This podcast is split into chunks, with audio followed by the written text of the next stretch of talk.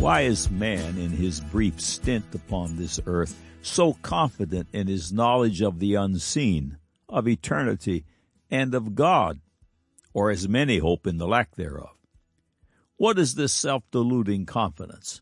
I am reminded of the threefold human psychosis identified by psychology. We think we're better looking than we are, smarter than we are, and better skilled than we are. Today's pot-side philosophers sit around the societal campfires and expound on their great insights into these hard subjects with nearly no credible knowledge at all. The needed humility and godly fears woefully missing. Therefore, their ignorance is bottomless. How marvelous it is that the God who created the earth and its universe out of that which is invisible left us a book of knowledge, a book of instructions on how to navigate all this life and even store up riches where neither moss nor rust doth corrupt, or where thieves do break through nor steal. Matthew 6:20. This marvelous, beautiful book cannot be accessed by the pot-side philosophers, only by the childlike. Have you yet to be born again? Are you ready to exercise your childlike faith, and you have it, and believe upon Jesus Christ, who is the beautiful book? Will today be your day of salvation, where all your sin and shame is expunged from your record and Satan's bondage is broken? The invisible door that blocks you from the marvelous knowledge of all that is good and perfect will swing wide open today. Click on the Further with Jesus for childlike instructions and immediate entry into the kingdom of God. Now for today's subject. God said Deuteronomy 23:10 through 14. If there be among you any man that is not clean by reason of uncleanness that chanceth him by night, then shall he go abroad out of the camp, he shall not come within the camp. But it shall be when evening cometh on, he shall wash himself with water, and when the sun is down, he shall come into the camp again. Thou shalt have a place also without the camp, whither thou shalt go forth abroad, and thou shalt have a paddle upon thy weapon. And it shall be when thou wilt ease thyself abroad, thou shalt dig therewith, and shalt turn back and cover that which cometh from thee.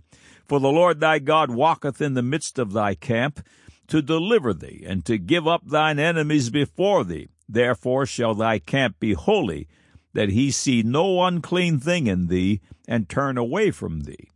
God said, Luke 11, 34 through 36, The light of the body is the eye. Therefore, when thine eye is single, thy whole body also is full of light. But when thine eye is evil, thy body also is full of darkness. Take heed, therefore, that the light which is in thee be not darkness. If thy whole body therefore be full of light, having no part dark, the whole shall be full of light, even was the even excuse me, when the bright shining of a candle doth give thee light. Man said, I love my sin, and I don't need a God to spoil my pleasure. Get lost, God! What? What did the doctor say? I have two weeks to live? Oh God, oh God, save me! yeah, that's how it works. Now the record, welcome to God Said, Man Said, feature 908. This feature will once again certify the pure, supernatural inerrancy of God's Holy Bible. All of these powerful features are archived here in text and streaming audio for your edification and to participate in the opening of the eyes of the blind. Every Thursday Eve, God willing, they grow by one. Thank you for visiting. May the God of peace and love be multiplied unto you. This glorious feature will highlight God proofs 171 to 175. Let the edification of childlike faith begin. God proof 171 Deuteronomy 23:10 through 14 If there be among you any man that is not clean by reason of uncleanness that chanceth him by night then shall he go abroad out of the camp. He shall not come within the camp. But it shall be when evening cometh on he shall wash himself with water. And when the sun is down he shall come into the camp again. Thou shalt have a place also without the camp, whither thou shalt go forth abroad. And thou shalt have a paddle upon thy weapon. And it shall be, when thou wilt ease thyself abroad, thou shalt dig therewith, and shalt turn back and cover that which cometh from thee. For the Lord thy God walketh in the midst of thy camp to deliver thee, and to give up thine enemies before thee. Therefore shall thy camp be holy, that he may see no unclean thing in thee, and turn away from thee. The Bible is replete with instructions concerning personal and societal hygiene. Thousands of years before modern medical science's revelations concerning hygiene, God's Word set forth strict commandments, and those who obeyed reaped the benefits of doing the right thing. In Dr. J.S. Rubin's book, The Maker's Diet, you'll find the following. Forensic examinations of mummified Egyptians indicate the upper class Egyptians didn't receive much benefit from the best that Egyptian physicians had to offer. They suffered from many of the same diseases that afflict us today. They had a taste of unhealthy foods and a blatant disregard for hygiene. In contrast, the Israelites followed advanced hygiene practices according to the divine instructions given to Moses and they enjoyed an extraordinary resistance to sickness and disease. God's hygiene system is remarkably up to date. In fact, modern hospitals everywhere follow nearly every one of the original guidelines God laid out in the Bible. Dr. Reginald Cherry writes of biblical hygiene practices in his book, The Bible Cure, and mentions the following.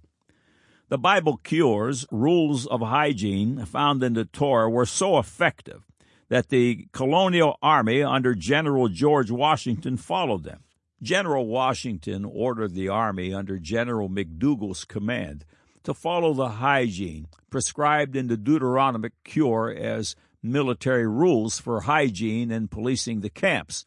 The Bible cure that Washington ordered as a military procedure states If there be among you any man that is not clean by reason of uncleanness that chanceth him by night, then shall he go abroad out of the camp, he shall not come within the camp.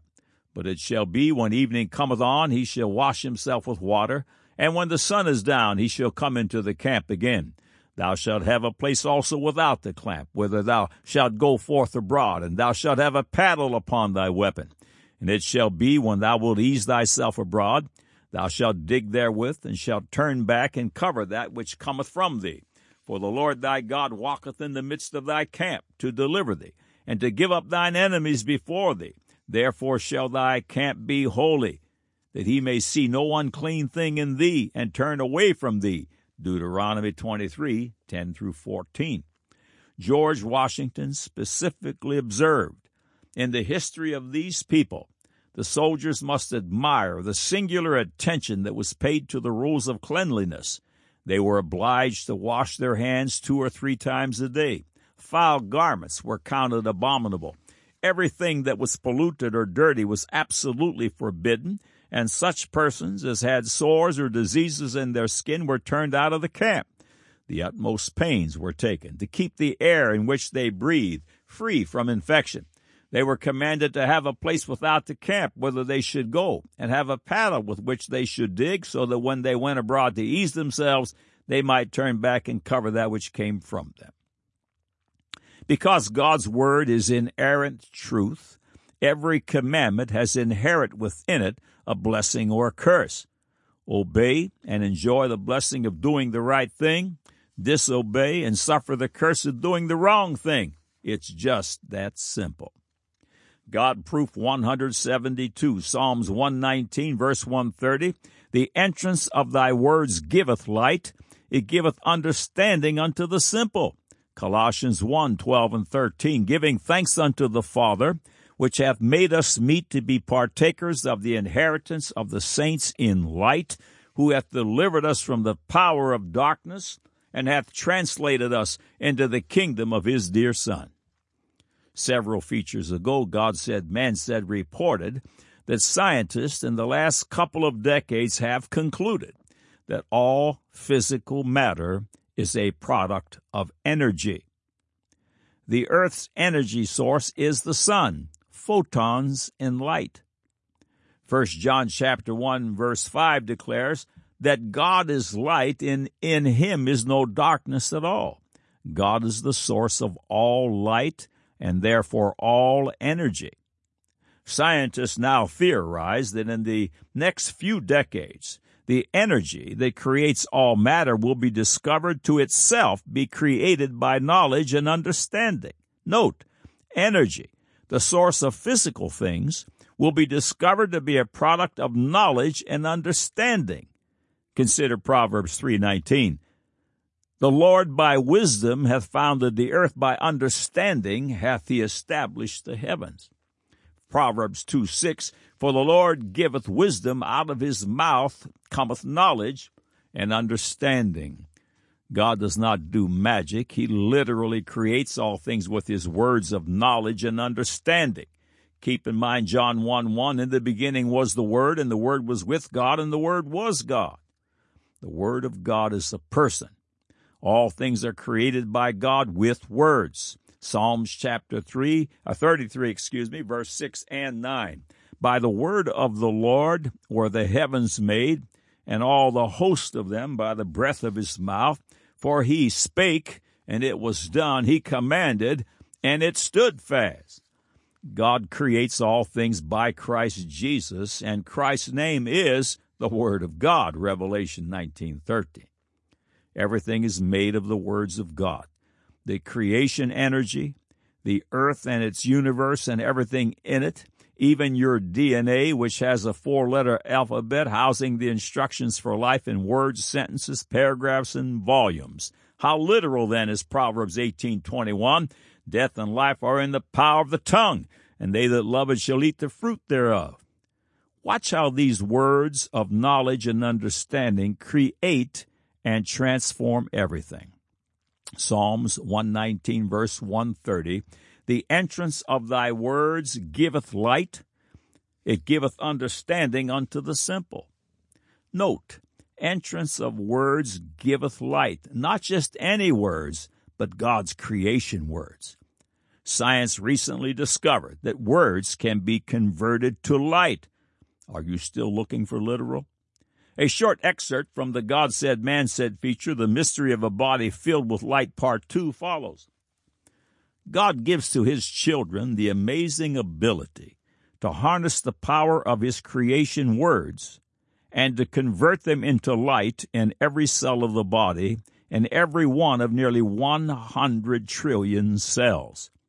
God speaks of an internal light, one that can fill the body, a light that generates health and life. The skeptics mock at such concepts and lift them up as examples of the ineptness of the Bible. Could Jesus be speaking accurately, in Luke 11, 34 through 36? The light of the body is the eye. Therefore, when thy, uh, thine eye is single, thy whole body also is full of light. But when thine eye is evil, thy body also is full of darkness. Take heed, therefore, that the light which is in thee be not darkness. If thy whole body therefore be full of light, having no part dark, the whole shall be full of light, as when the bright shining of a candle doth give thee light. The principle of a single eye is an eye fixed upon Jesus Christ, the true light, and Him alone. When this is accomplished, the Bible says the whole body will be filled with light. How marvelously and literally true is the Word of God. The Bible says the entrance of thy words, the Word of God enters the mind and heart and illuminates the whole body one cell at a time. The interaction of words and light at the cellular level is truly staggering. End of quote. Similar to how the godlike eye receives and reads the info carried by light waves, and the brain uh, then translates that info into a usable form, the ear receives audio frequencies. The data is then deciphered by the brain, converted into usable forms, and then imagine your godlike brain can transform that information into physical internal light. Sound impossible? Keep in mind that science has discovered that literal words can be transformed into light. We are made in the image and likeness of God. We are mentally and spiritually designed by God to harness the power of His words, entering our being with the ability to transform those words into light, light that enters the approximate 100 trillion cells in the human body. Microbiology reports that the body cells are equipped with a very sophisticated laser system and communicate with other cells via light. How literal? The headline in the January 2018 issue of Scientific American's Next Frontiers read, Defeating Diseases with Energy. The subhead reads, The cell's mitochondria generate 90% of a body's energy. Could scientists harness that power to fight disease and perhaps even aging? The following excerpt is from that article. The potential energy within a cell is about two tenths volts.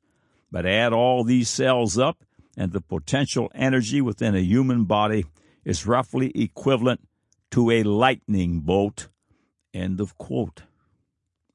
When our eyes are solely fixed upon Jesus Christ, the Word of God, our godlike brains convert those words into light and fill the cells of the body. John 1 4 speaks of Jesus. In him was life, and the life was the light of men. Today's science is knock, knock, knocking on heaven's door. It's simply amazing. God proof 173, Genesis 11, 1 through 9, and the whole earth was of one language and of one speech. And it came to pass, as they journeyed from the east, that they found a plain in the land of Shinar, and they dwelt there. And they said one to another, Go to, let us make brick and burn them thoroughly. And they had brick for stone, and slime had they for mortar, and they said, Go to, let us build us a city and a tower whose top may reach unto heaven. And let us make us a name, lest we be scattered abroad upon the face of the whole earth. And the Lord came down to see the city and the tower which the children of men builded. And the Lord said, Behold, the people is one, and they have all one language. And this they begin to do. And now nothing will be restrained from them which they have imagined to do. Go to, let us go down and there confound their language, that they may not understand one another's speech. So the Lord scattered them abroad from thence upon the face of all the earth, and they left off to build the city. Therefore is the name of it called Babel, because the Lord did there confound the language of all the earth, and from thence did the Lord scatter them abroad upon the face of all the earth. Did the world once speak one common language? Was there a Tower of Babel that the rebellious sons of Adam began to build in direct disobedience to God's word? Did God at this place confound their language and in so doing create all the world's languages?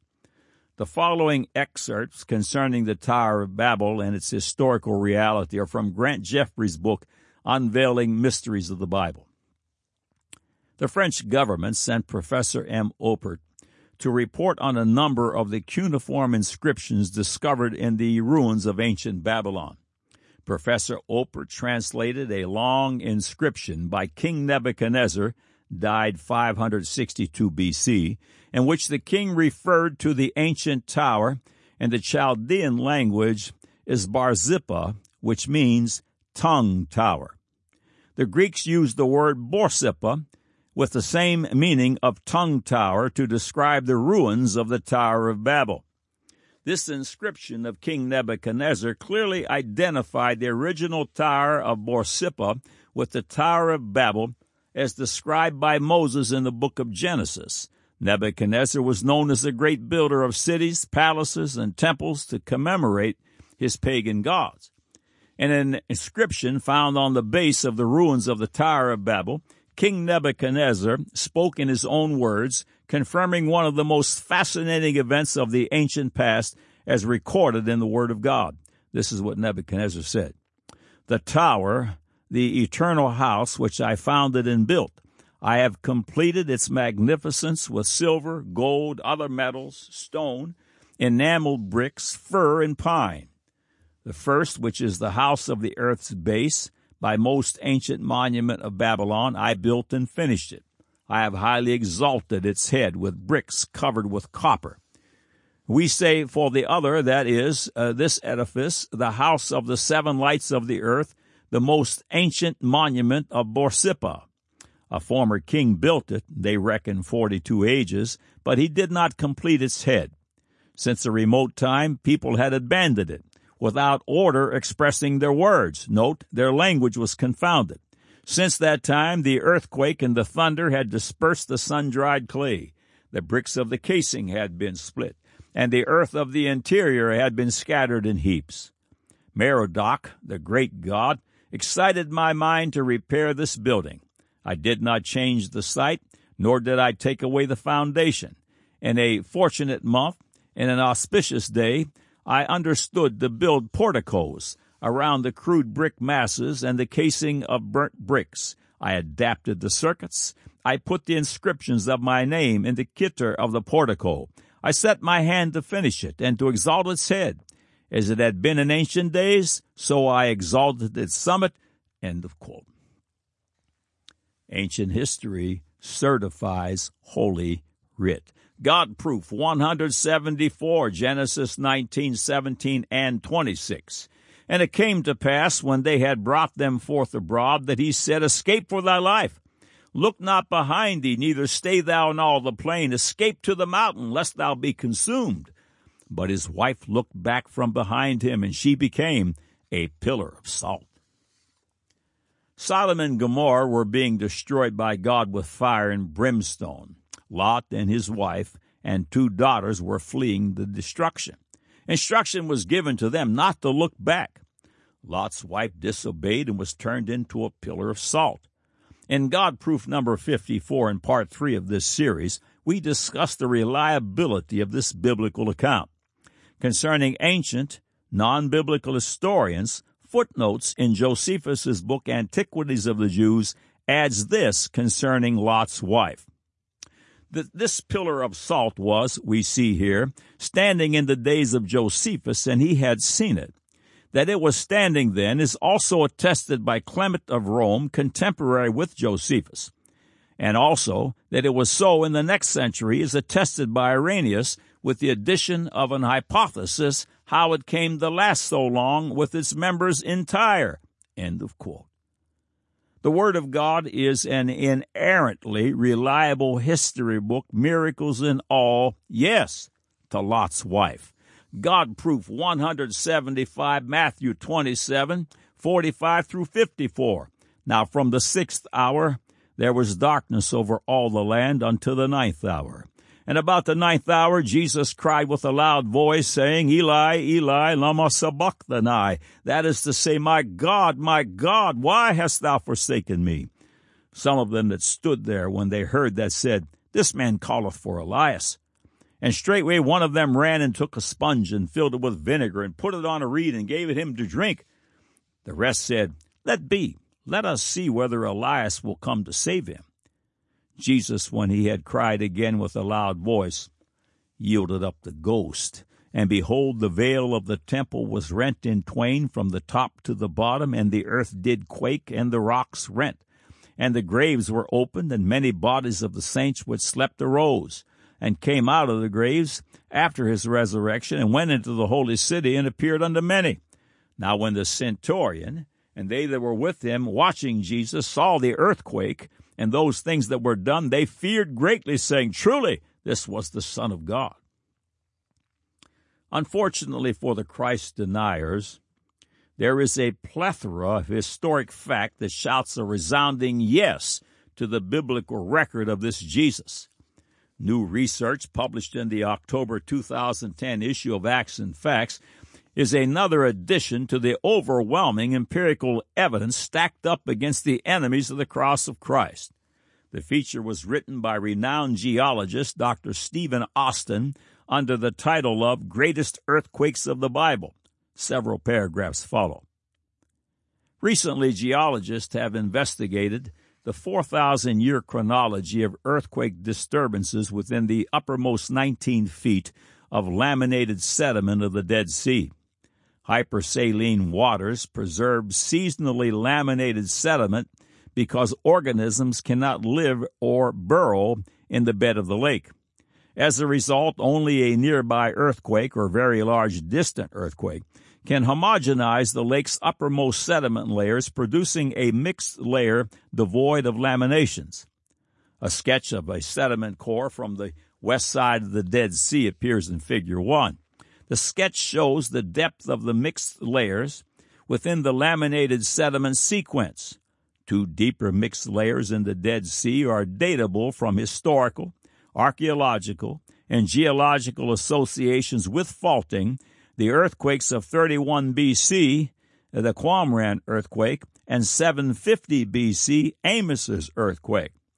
Other earthquakes are represented in the Dead Sea sediment core with dates approximated by assuming a steady rate of sedimentation.